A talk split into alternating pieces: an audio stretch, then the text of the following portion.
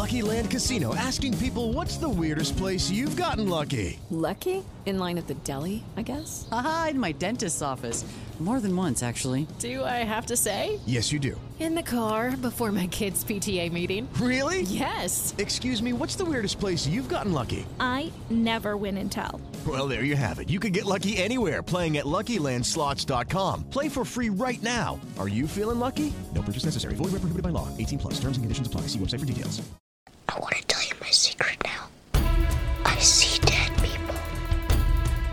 Soylent Green is people! She's my sister and my daughter! Rosebud. What's in the box? Hi, this is Dana Stevens, Slate's movie critic, and we are here with a Slate spoiler special on Lego Movie 2, the second part, the new film from uh, Phil Lord and Chris Miller, creators of the Lego franchise. I am joined here today by Forrest Wickman, Slate's culture editor. Hey, Forrest. Hey, Dana. Nice to see you. And joining us from San Francisco, the Bay Area, by, by phone is Inkoo Kang, a Slate culture writer. Hey, Inkoo, how are you? Hey, Dana. Uh, all right, so we have all seen Lego Movie 2. Forrest, you and I saw it together a couple nights ago. Uh, we were careful not to say anything about our response to it afterwards coming out. So let's just go around real quick and have a thumbnail response. Uh, yes, no? Forrest, you first. Uh, if it's yes or no, or thumbs up or thumbs down, I'd be thumb up somewhat unenthusiastically. I mean, it's not as strong as the first one. I think that's pretty clear. The first one was a movie that no one thought could possibly be good, but Phil Lord and Chris Miller the d- directors and writers of that movie and just the writers of this movie are like masters at working miracles on projects that seemed that like they couldn't possibly be good. So, you know, 21 Jump Street, the movie seems like it couldn't possibly have been good either. And then they made it great. Um, but they only wrote this one. And I feel like this is going to sound like one of those groan worthy puns, of which there are many in this movie. But the, the pleasure of the original Lego movie, so much of it was in the world building and there's just like not as much world building left to do in this movie and so right there's no get the gang together kind of element that there well, was in the first one. there's right there's not that and there's not the freshness of like having all these characters together for the first time but there's also just like they've already done so many of the jokes about how their hands can't actually grip in, grip anything except for cylinders all of that type of stuff just like fun with the silliness of making a movie of legos is is kind of they've done. They've used up those jokes. Right. They do go to a few new places, which we can get to, yeah. I think, in the frame story. But Inkoo, what about you? Um, I also want to know about your response to the first one because I don't know if I ever talked to you about it.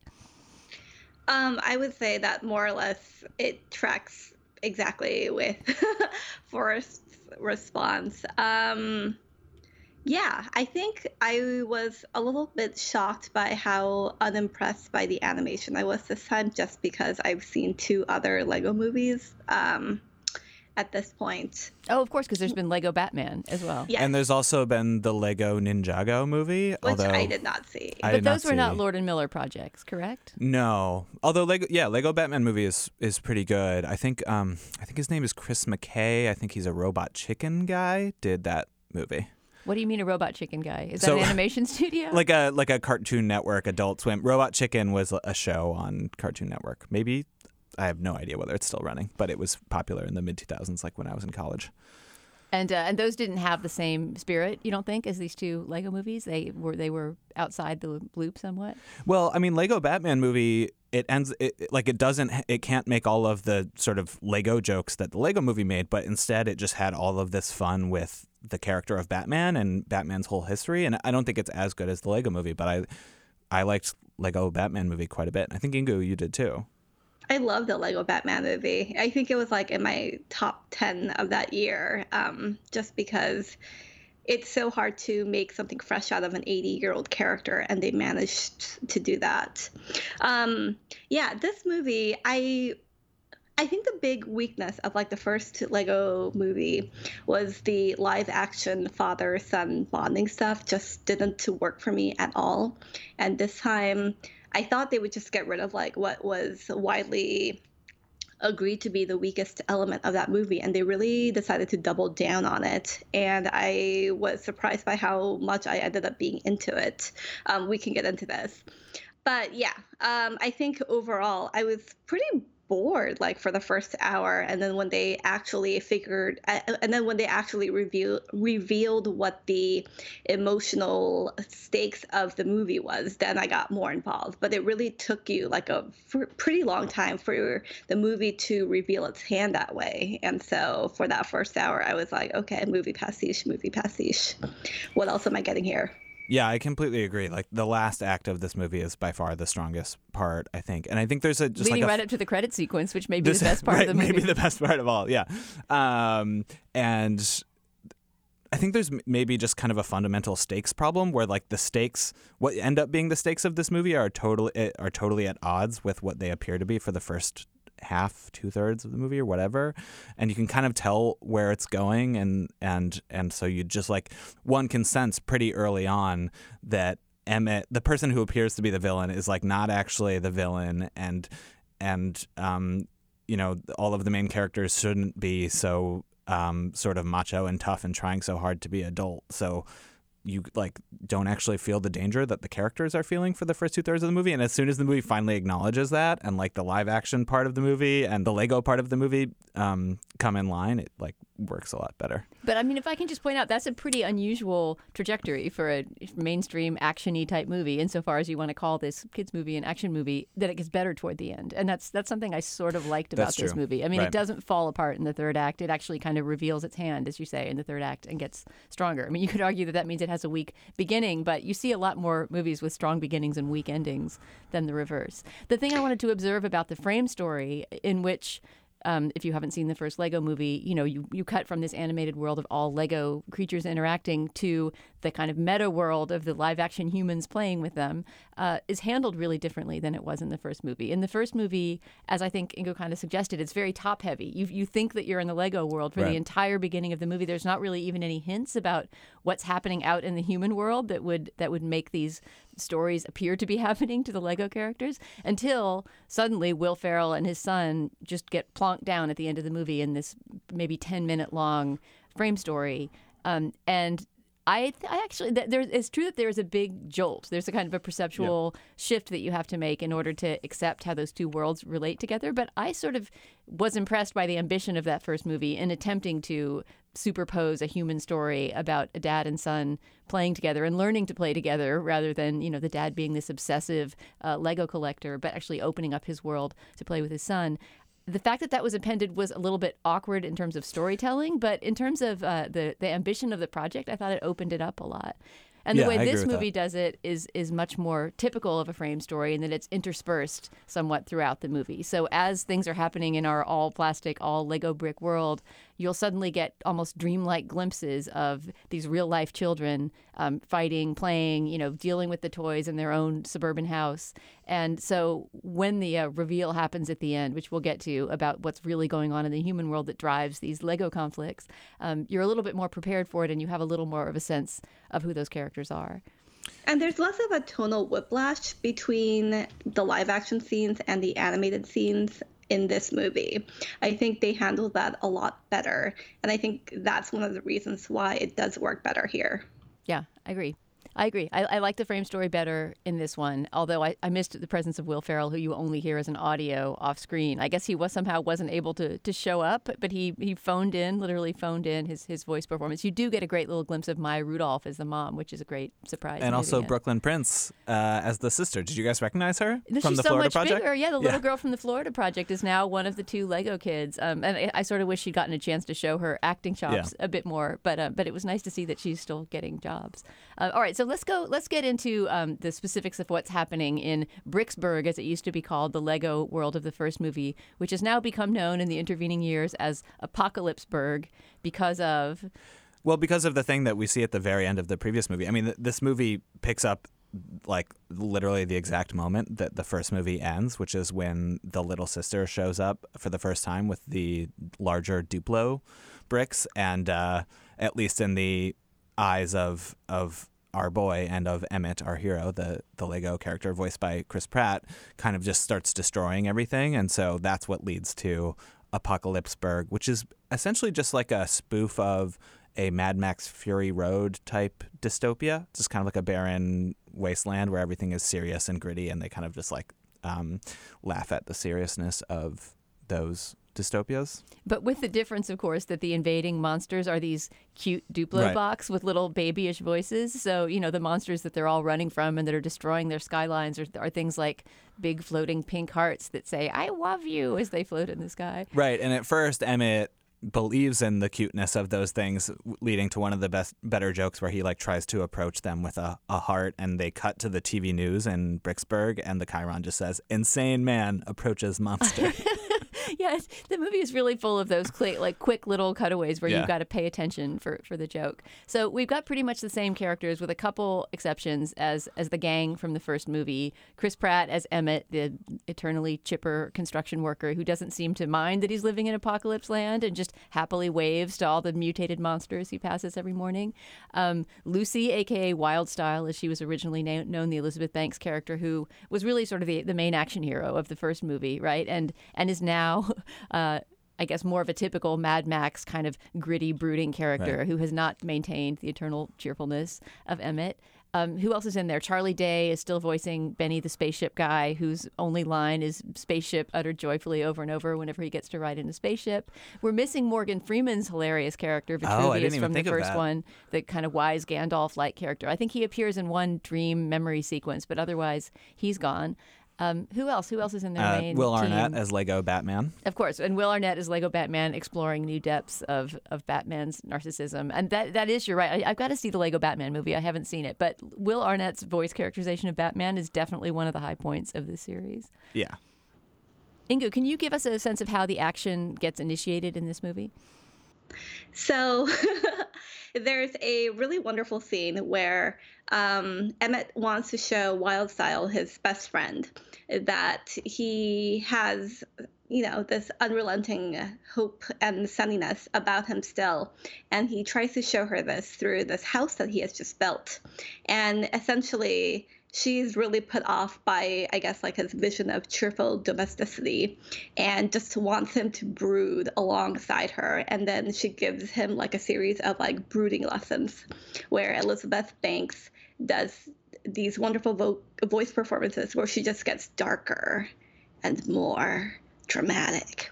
And Emmett just can't keep up. And so she ends up being really disappointed that he isn't as dark as she is. And then, very quickly after that, uh, Wild Style and several of Emmett's friends, mostly uh, main characters from the first movie, are all suddenly kidnapped by these alien invaders. Um, The intergalactic naval commander of the Systar system. Right, and this is kind of an ongoing. This is an ongoing joke in the movie too, right? Which is that uh, perfectly banal things in the real human suburban world get turned into these pseudo science fiction sounding, right? Like The they, the bin of storage. They're all afraid of the bin of storage. and we'll get there. But the most horrible place you could end up is is under the dry R. I forget how they how did they frame the dry R as something. I think it's the fiction? dry R system. Yeah. And actually, we'll the get dust there, planet. Sorry, I have it here. The dust planet under the dry R system. which is where a few people get exiled later on. But yeah, so uh, once this this spaceship from the Systar system takes away the uh, some of these figures, we start to blend the human world and the the toy world more because um, there's a portal, which is in fact the door up from the basement leading into the family's house. And once you've The passed through this, yes, the stairgate, and once you pass through this portal, no one knows what can happen. You could end up in all kinds of bizarre places, which was what we end up exploring over the course of the movie. Yeah, and from here, that like the movie basically splits into two storylines, where our two main protagonists, who in this movie are Emmett, the Chris Pratt character, and Wildstyle, the Elizabeth Banks character, are separated, and uh, Emmett meets this character named Rex, who is kind of just a Rex Dangervest. Yeah, you can't sorry, forget his yes. last name, Rex Dangervest, also voiced by Chris Pratt. Right. Um, and I think that name is like a triple pun. It's Rex. It turns out to stand for something later, which I don't remember. And also, I think it's just a pun on like he he Rex thing. So he's like this tough sort of Chris Pratt action hero spoof where. Um, there's like a reference to Chris Pratt's character in Jurassic World, who's constantly training velociraptors. So he's introduced as like raptor trainer. I can't remember, like starship commander in a sort of Guardians of the Galaxy type way. Um, but they're all like a little boy's uh, vision of a tough action hero. But he's got yeah some type. Indiana Jones, Steve Irwin kind of elements, and the dinosaur touch is kind of nice. The Jurassic Park reference because all of the dinosaurs that he works with are in fact sort of bureaucratic middlemen who are just sitting at computers trying to get business done, and their their dialogue is all subtitled, which is very pleasing. We hear them roaring at each other, but you know it turns out they're just kind of you know having water cooler conversation. Yeah, like Mondays, am I right? That kind of stuff. Um, and so that storyline ends up being about basically Emmett wants to learn to be more like Rex because he thinks that's what Wild Style wants of him is for him to be tough and and brooding. Um, and that's like pretty much it. I mean, there, there- what there's like a sort of 2001: A Space Odyssey kind of s- spoof of the like um, Jupiter and Beyond the Infinite uh, sequence from the end of 2001, and they mess around with raptors, but mostly they're just trying to intervene and save Wildstyle and the rest of the crew from. the least evil queen in history. We see this uh, little bar- Barbie-esque blonde doll that's sitting on like this weird, I don't even know, like a big mess of blocks. And you think that the blonde um, Barbie is going to be the princess, especially because she has a crown on her head. And then it turns out like the Barbie is just a handmaiden, I guess, to the actual queen, who is voiced by Tiffany Haddish.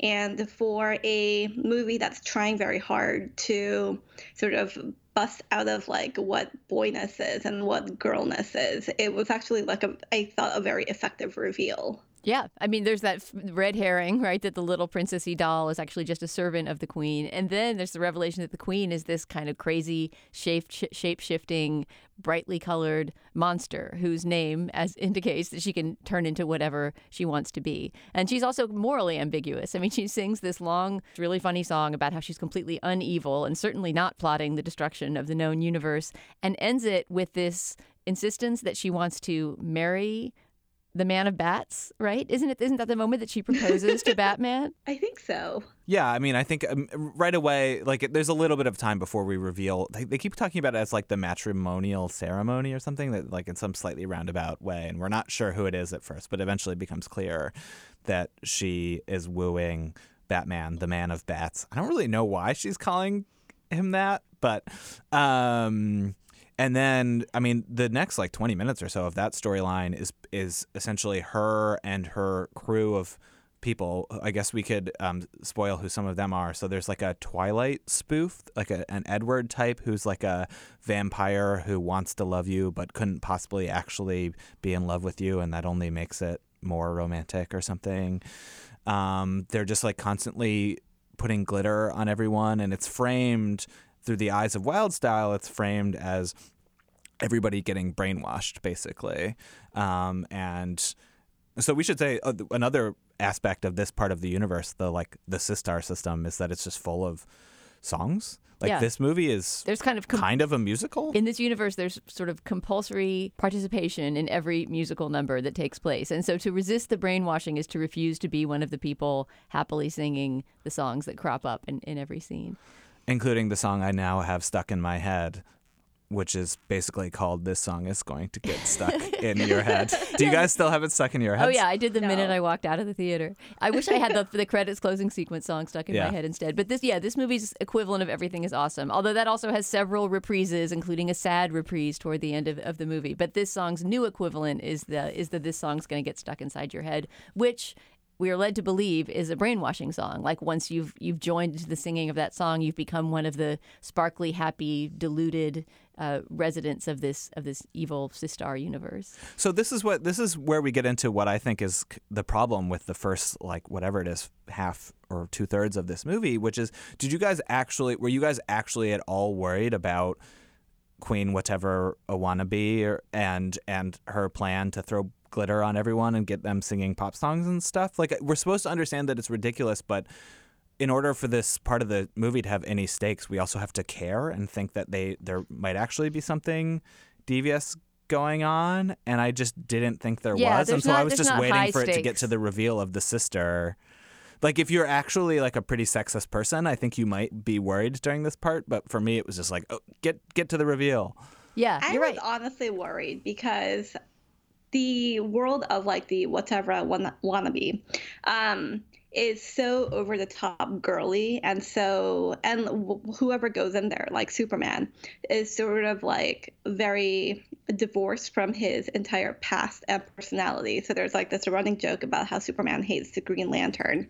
But in this reality they're like next door neighbors and best friends and then they both have glitter covered all over their bodies and so I really wasn't sure going into the movie whether this movie was going to be like a send up of girliness or a um, send up of people hating girliness. Like, I really wasn't sure. And I think based on a lot of the deserved sexist, uh, deserved criticisms of the first movie of like subtle sexism, I have to say, like, I wasn't really sure what to expect.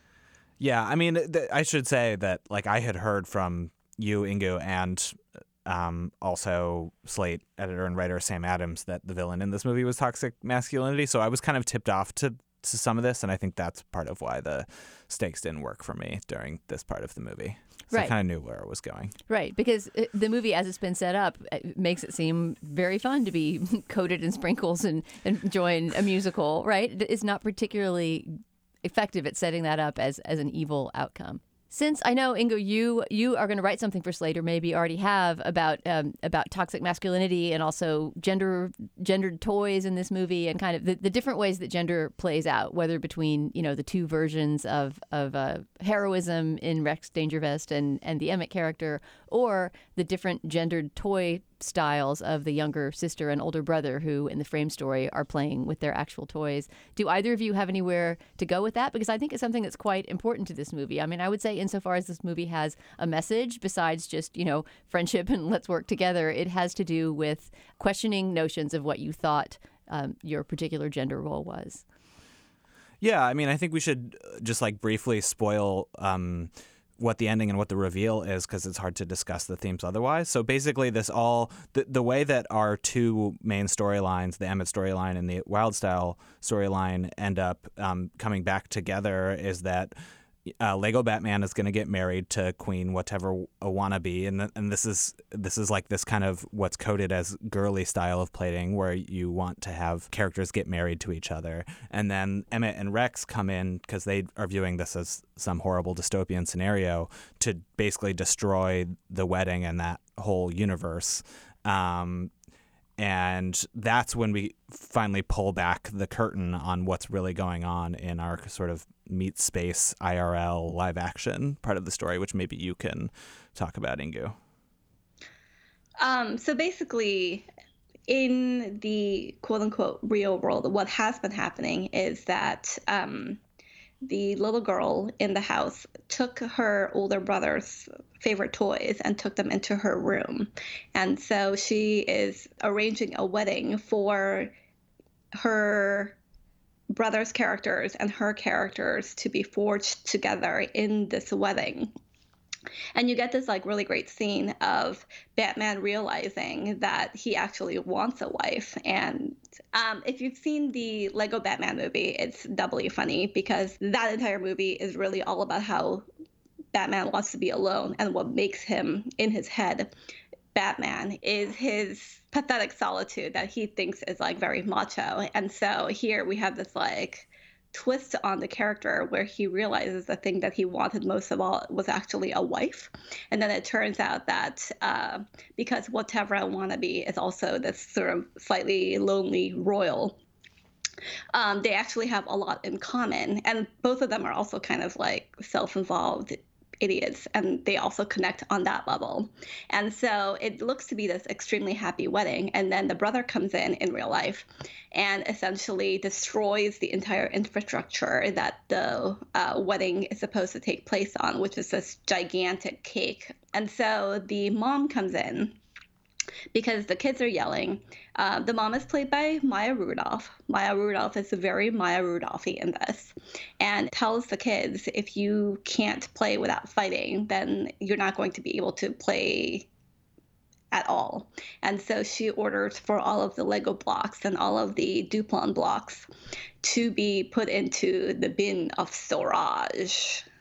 Which is something that the characters within their world refer to as Armamageddon, which I have Right. to say is one of the more effective puns in the in the script. Yeah, well, I mean, I couldn't. For a lot of the movie, I was like, I don't really get this pun because it's like unclear. Like, it's so clear that it's going to be something to do with the mom, and it's unclear why the characters think. Anyway, eventually you realize it's a much more elaborate pun where it's our mama gets in. Aha. yeah, but I don't think the characters are supposed to know. That's sort of part of the beauty of the break Right. between the human world and their world. To them, it's just the name, like Armageddon, right? I don't think that they're they're aware of these these people that are manipulating them. There's not really ever any sense that. I mean, now now we're kind of getting into like character psychology of the toys, but it's, there's not any sense that they realize that they are toys that are being played with by Right. larger beings. They just attribute everything that's happening out in the human world to cosmic forces like the the Stairgate. But where I wanted to get to, though, was talking about this Fight Club style relationship that develops between Chris Pratt's two characters that he voices. And, there's, and then there's a lot of this toward the end of the movie because essentially the two of them are now alone on their mission to destroy the wedding cake on which the party is about to take place. And uh, they're not able to see kind of that there might not be any reason to destroy it. They have now just become fixated on, um, you know, giving this mega punch to the wedding cake that is going to going to destroy everything. Um, and so, what happens in the relationship between the two of them, Dangervest and and uh, Emmett? What do we learn about them in that last bit of the movie? Yeah, so basically we we learn that and this is very convoluted as the characters themselves acknowledge and I and they basically acknowledge that it doesn't really make sense and I'm pretty sure it doesn't actually make sense, but you guys can try to explain it if you think it do, does make sense.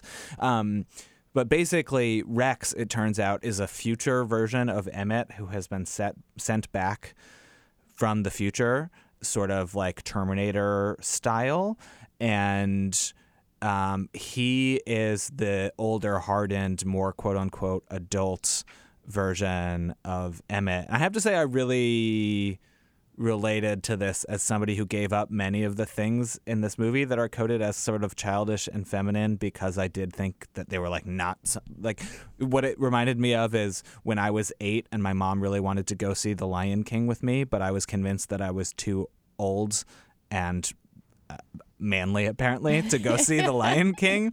And so I like cried on the car in the car on the way to the Lion King. And I really regret that I missed out on so many great things because some combination of my family and my older brothers and society like taught me that I shouldn't like things like The Lion King. And now I've, The Lion King's an incredible movie. Wait, so did you actually make it to the Lion King, or did you watch it resist- in resistantly with your your I was- masculine, stoic jaw set? I think I probably liked it okay, but I definitely didn't watch it over and over again because I had older brothers, so I was just convinced that like I was I was way past the Lion King, and you know I was more of a Terminator 2 kind of kid. Um, Even though the Lion King also has like essentially no important female characters. Yeah, that's that's true. and but also like it's plenty a musical, of violence and death. right? Yeah, I, right. So he's like both. Um, he's coded, coded as both older and more masculine.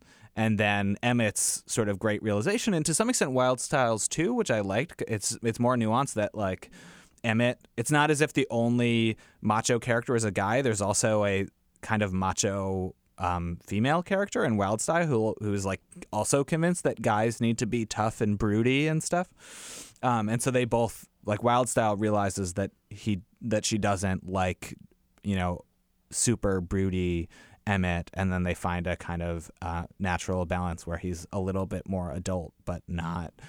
Um, but he's also okay to like enjoy pop songs and glitter and stuff. The reason why all of this happens is because as the wedding cake is breaking apart, Emmett has this opportunity to save Wildstyle and his other friends. And Rex Dangervest is like, no, what are you doing? Like, you don't need friends, so why would you save them? Which was, of course, like his entire mission in the first place. And so when Emmett is faced with what uh, I mean, for lack of a better word, what toxic masculinity actually is. It's not just like drawing like a bunch of stubbles on his face with a marker. It's actually just like being a dick and being alone unhappily. Um, then he realizes like the full extent of like who Rex actually is. And so we get this very long story about like how Rex came to be, which is basically that Emmett um, was thrown under the dryer or however this dryer. Yes. And basically, no one came to rescue him, and therefore, for years or months or who knows, um, he was stuck there and contemplating how no one came to save him, and therefore he was alone in the universe, and that's how he was just going to live his life. And essentially, when Emmett says, I don't want to become like you, Rex, then Rex gets very angry and throws Emmett under the dryer once again so that I guess Rex can truly exist because if oh, the oh if Emmett doesn't harden, then Rex will never exist. Right, and then, then this comes out, of course, in the disappearance of Rex, which was kind of a heartbreaking moment.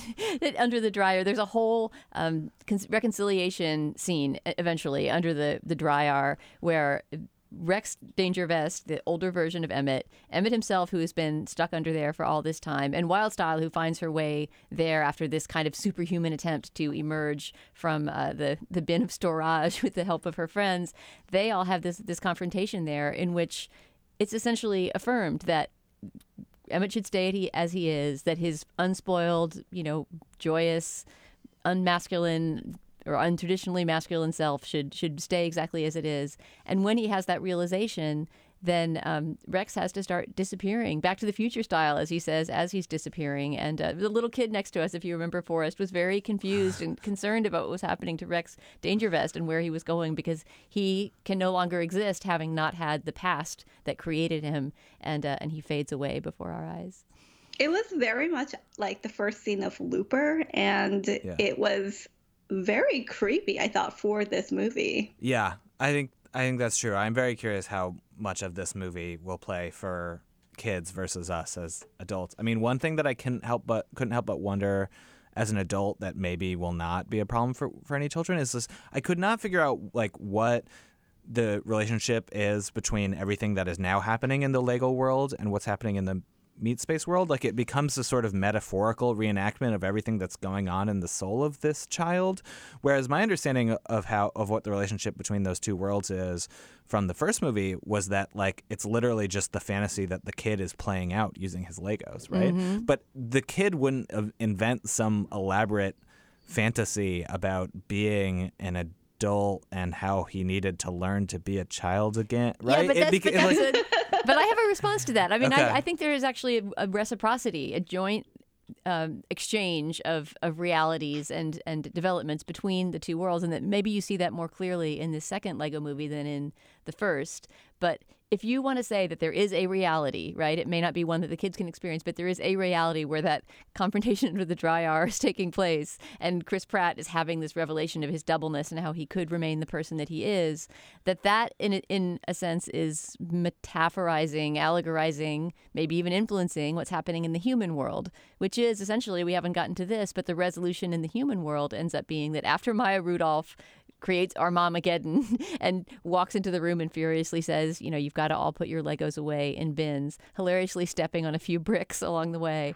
Um, that the the boy starts to feel bad. They both pack up their Legos. They're both sad about it. And then there's a moment that the boy encounters some of the Duplo blocks in his box, and uh, and remembers that how this all started is that you know he, his sister was allowed to invade his toys and that they were supposed to play together. I think there's even something the sister says as the mom is banishing them to uh, to put their things away, where she says, "I just wanted to play with you," and it's it's kind of pathetic, and uh, and I think that might be the boy's own version of you know the revelation that was that was had under the dryer by the two toys which is that you know he can let go of some of this need to be the tough kid who has the cool toys who is not going to play with the pink girly toys of his sister and he can kind of move into her world as well and make something for her. So he ends up creating a little heart out of duplos for her which harks back to the very first scene of the invasion of the the cute duplo hearts um, destroying the, the legos world and goes and presents it to her. I mean, isn't that kind of a real world analogy of finding your more sensitive side? I'm going to interject with what I thought was like the best line in the movie, which is that um, the girl doesn't just say, I just wanted to play with you. She says something along the lines of, like, the only reason why I decided to invade your Lego world is because it was like the only way you would play with me. And it was this like very, I thought, self aware line about how the only way that a lot of girls or female characters are allowed to quote unquote invade male spaces is if they sort of defeminize themselves and act exactly like a boy or a man, um, which I thought was like actually an amazing line of criticism about like how Hollywood action movies about female characters work. Right, and we get that character, uh, General Mayhem, who changes her voice. Like she wears this helmet and makes herself into more of an action star who has like a intimidating voice rather than being her. We eventually like her helmet comes off, and we see her as a more kind of, I don't know, fun-loving, more stereotypically feminine yeah, self. almost kind of a Japanimation style character. Right, she has like pastel colored hair and stuff. Yeah, I mean, I don't want I don't want to sit here and and make diagrams with straws about the exact relationship between the Lego world and the meat space world. I just I just basically I found it more unclear and and a little more confusing in this one. Um like are so I it, it was just hard for me to picture like the um the kid uh, actually coming up with this elaborate time travel plot and so on in order to make everything that happens in the Lego world happen. But I think it maybe makes sense if you just accept this premise that the Lego characters also have wills of their own. And so they can uh, make all sorts of things happen that the boy wouldn't make happen Uh, in his imagination. I mean, they, I feel like that in the first movie as well, there are plenty of individual interactions happening among the Lego characters that aren't being engineered by the boy from abroad. They might be broadly influenced by the fact that he's, you know, moving them in certain ways or whatever, but they have their own independent, freestanding culture, you know, in which they interact. I've gone way down the rabbit hole on this. the as you meta- can hear. metaphysics. We've gone too far into the metaphysics of the Legoverse. I think. I think we should one- give pull back. One last thing I will say though is that besides the the boy versus girl, there's also the older kid versus younger kid Yeah. scenario, and there's a certain moment when one of the characters, I can't remember who, it might be Rex, says something about. Um, uh, how an adolescent brain is starting to lose the magic of childhood, right? And that, and that what's going on is that we're seeing a boy growing up, essentially. and the actual actor who plays the little boy has grown up and is now a tween as opposed to the little boy he was in the first movie. And so I think you also see, you know, um, his style of play diverging from her style of play and them having to find some way to reach across those tracks. Yeah, I think the line is this isn't even happening. It's all just an expression for the death of imagination in adolescence. And who says that? Do you remember? I don't remember. That's the kind of thing I don't know how that's going to play for little kids exactly, but this, these movies have wide audiences, so it's always hard to play to all ages at once. I mean, I have to say, just in a in a broad way, I appreciate that this movie tries to be fun for adults and kids without throwing a lot of cynical kind of bones at adults. It doesn't Yeah. do that DreamWorks thing of just you mm-hmm. know talking about old movies that only grown-ups are going to get the references or care about. I feel like it weaves those two worlds together in a way that you could watch this with a kid and you could both enjoy it and have things to say about it afterwards that you had both experienced. I guess my only question then is are kids who are always trying to be adults more grown up actually going to be convinced that what they have currently is this like wonderful beautiful childlike wonder thing like can you really have a sense of like having that um when you're experiencing it I think you have to be a certain age. I don't know what that age exactly is, but I do think that a lot of kids do connect with that. I mean, there are a lot of classic stories. So what what your question reminds me of, Inkoo, is like the Peter Pan stories, which are always about preserving innocence against the corrupting influence of adulthood. I mean, as somebody who was uh, as a millennial kind of generation hook and loved that movie about the importance of uh, preserving the purity of childhood and imagination. I think I think some percentage of kids, um, once they've certain, I don't- know about three year olds, but like once they've reached, uh, when did I like Hook? Like seven. Um, then they do appreciate that kind of story. I mean, my daughter is 12 and she just loved Mary Poppins Returns, which has a lot of this material in it about sort of refinding your childhood and, Yeah. you know, the three kids refinding the ability to play and imagine after their mother has died and they've had to grow up kind of prematurely. I think it's exactly that age of kid, actually, who's a tween, who's the most fascinated by the idea of what is it to be a bigger kid versus a younger kid. And in the end, there's something sweet and heartwarming, if, if you know, simple and, um, you know, familiar about the the vision of the two kids playing together and finding Yeah. some kind of common space where they can each play in their in their own way and enjoy their Legos. Yeah, were you guys moved? I was moved. I thought it tapped tapped into something like pretty primal there. Yeah, I have to say, and that's what it, again I think it is a strength that this movie gets gets better toward the end, and that it this the substance that you might feel missing in some of those middle segments where you might think this really is just about you know a world of cute toys, kind of singing songs and then occasionally wailing on each other. That when it does open out into a larger concept about play and what toys mean to us, there were moments that it reminded me of Toy Story and Andy, you know, Yeah. and the character of the kid who owns the toys who becomes just as important as them over the course of the three movies. I have to say, I have like this like grudging resentment usually against movies where the moral of the movie is like you should embrace being a kid because it's so much better than being an adult. Um, I think that that kind of sentiment is a thing thought up by animators who had good childhoods, and. I remember distinctly really hating being a kid. And I and so like I feel like usually when a movie tells me that being a kid is amazing and there's no better thing because you still have your sense of innocence, I tend to really not like those movies. But I think with this one, for me, it worked because of that gendered element, because so much of it was about how this boy realizes there's more than one way to grow up if he's going to grow up. Yeah, I agree with all of that. I think it's the gendered ele- element that makes this um, more fresh, and also I think just like more true to a broader slice of human experience, perhaps. Uh, I mean, the one other level I will say on which this movie resonated with me a little bit, and I'm curious whether it did for you guys too, is there's this whole recurring theme of is everything awesome? Basically, like uh, at the beginning, they keep insisting that n- nothing is awesome anymore, and all hope is lost, and where they end up landing is um, everything is not awesome, but that doesn't mean everything's hopeless and bleak. And I just feel like as an American in uh, Right. 2019, all of those lines about how nothing is awesome anymore, and also the, uh, uh, specifically, I mean, if you, I don't know if you guys have gone back and wa- rewatched the original Lego Movie since the 2016 election, but uh, it plays quite differently, given that it is about a dystopian uh, corporate society in which an orange-haired man Oh, named yeah. President Business, Lord Business, right? yeah. Uh, so it, it, it, it, like, I think it is working oddly well in parallel with our evolving political situation over the last few years. There's a song that they all sing when they're in the bin of storage um, called Everything's Not Awesome, which is obviously a parody of Everything's Awesome. Everything is Awesome. And I initially thought, oh, like, this is like, I don't know, the two millionth callback that we're doing in this movie.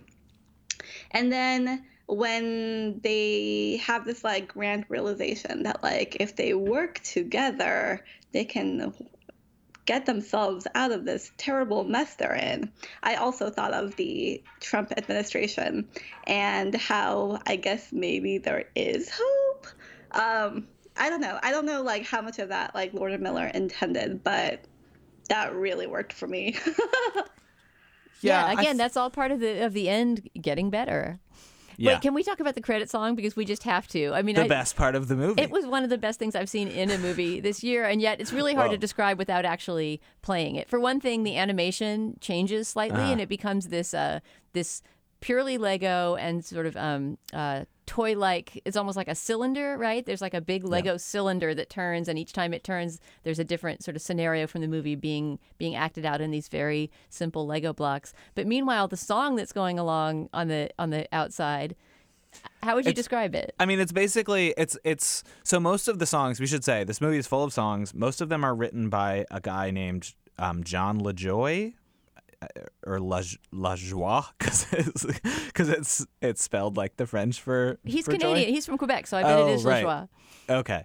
Um and they're like they're uneven, I would say. Um I mean the first one only has the one song, I think, and that one song became a huge hit and was like widely um beloved and I think they're more un- uneven in this one. That uh LaJoie is is is uh sort of a internet comedian, ironic white guy rapper in the Lonely Island mold, and so in that sense makes sense as a hire. But I feel like his songs were a little more uneven, and and then in the closing credits you get a Lonely Island song, or at least it features um, Lonely Island, and it's basically just them rapping extremely toughly and enthusiastically about how awesome closing credits sequences are, and they're like.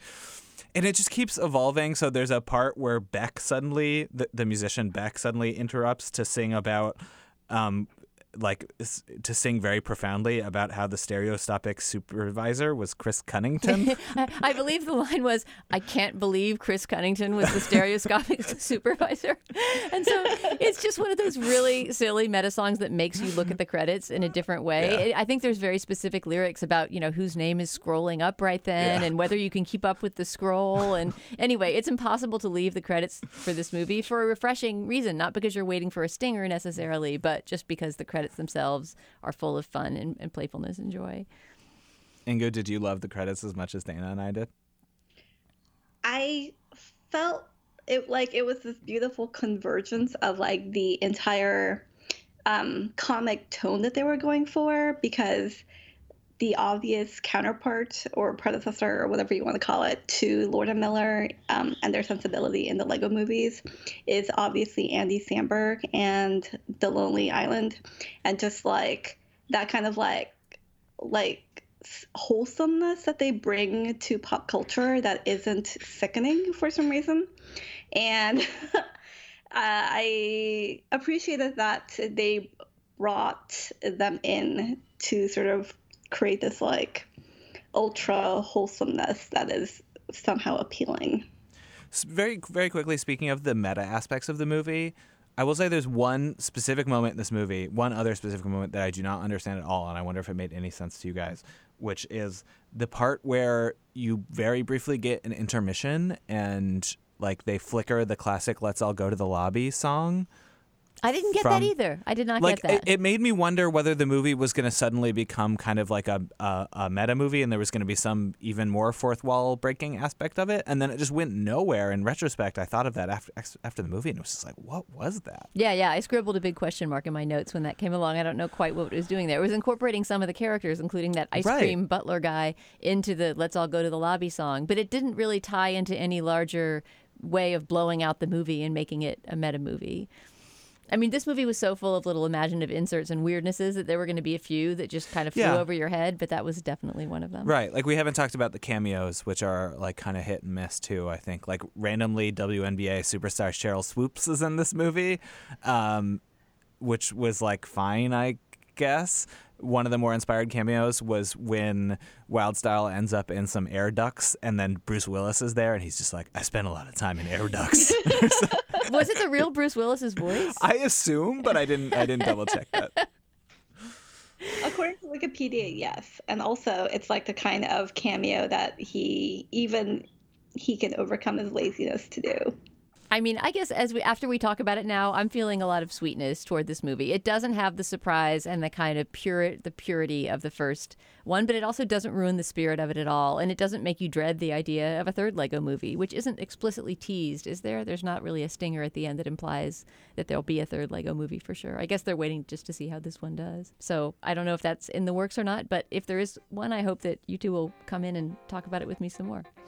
Yeah, I'm in. Inkoo? Um, as long as Bruce Willis is there, I'm there also. All right. Okay, our engineer today was Merritt Jacob. Our producer and editor will be Danielle Hewitt. And if you have any ideas for future movies or TV shows you would like to hear spoiled on Slate, you can write us an email at spoilers at slate.com. We'd love to hear from you. For Forrest Wickman and Inkoo Kang, I'm Dana Stevens. Join us again soon for another Slate spoiler special. Bye. With the Lucky Land slots, you can get lucky just about anywhere. This is your captain speaking. Uh, we've got clear runway and the weather's fine, but we're just going to circle up here a while and uh, get lucky. No, no, nothing like that. It's just these cash prizes add up quick. So I suggest you sit back, keep your tray table upright, and start getting lucky. Play for free at LuckyLandSlots.com. Are you feeling lucky? No purchase necessary. Void where prohibited by law. 18 plus terms and conditions apply. See website for details.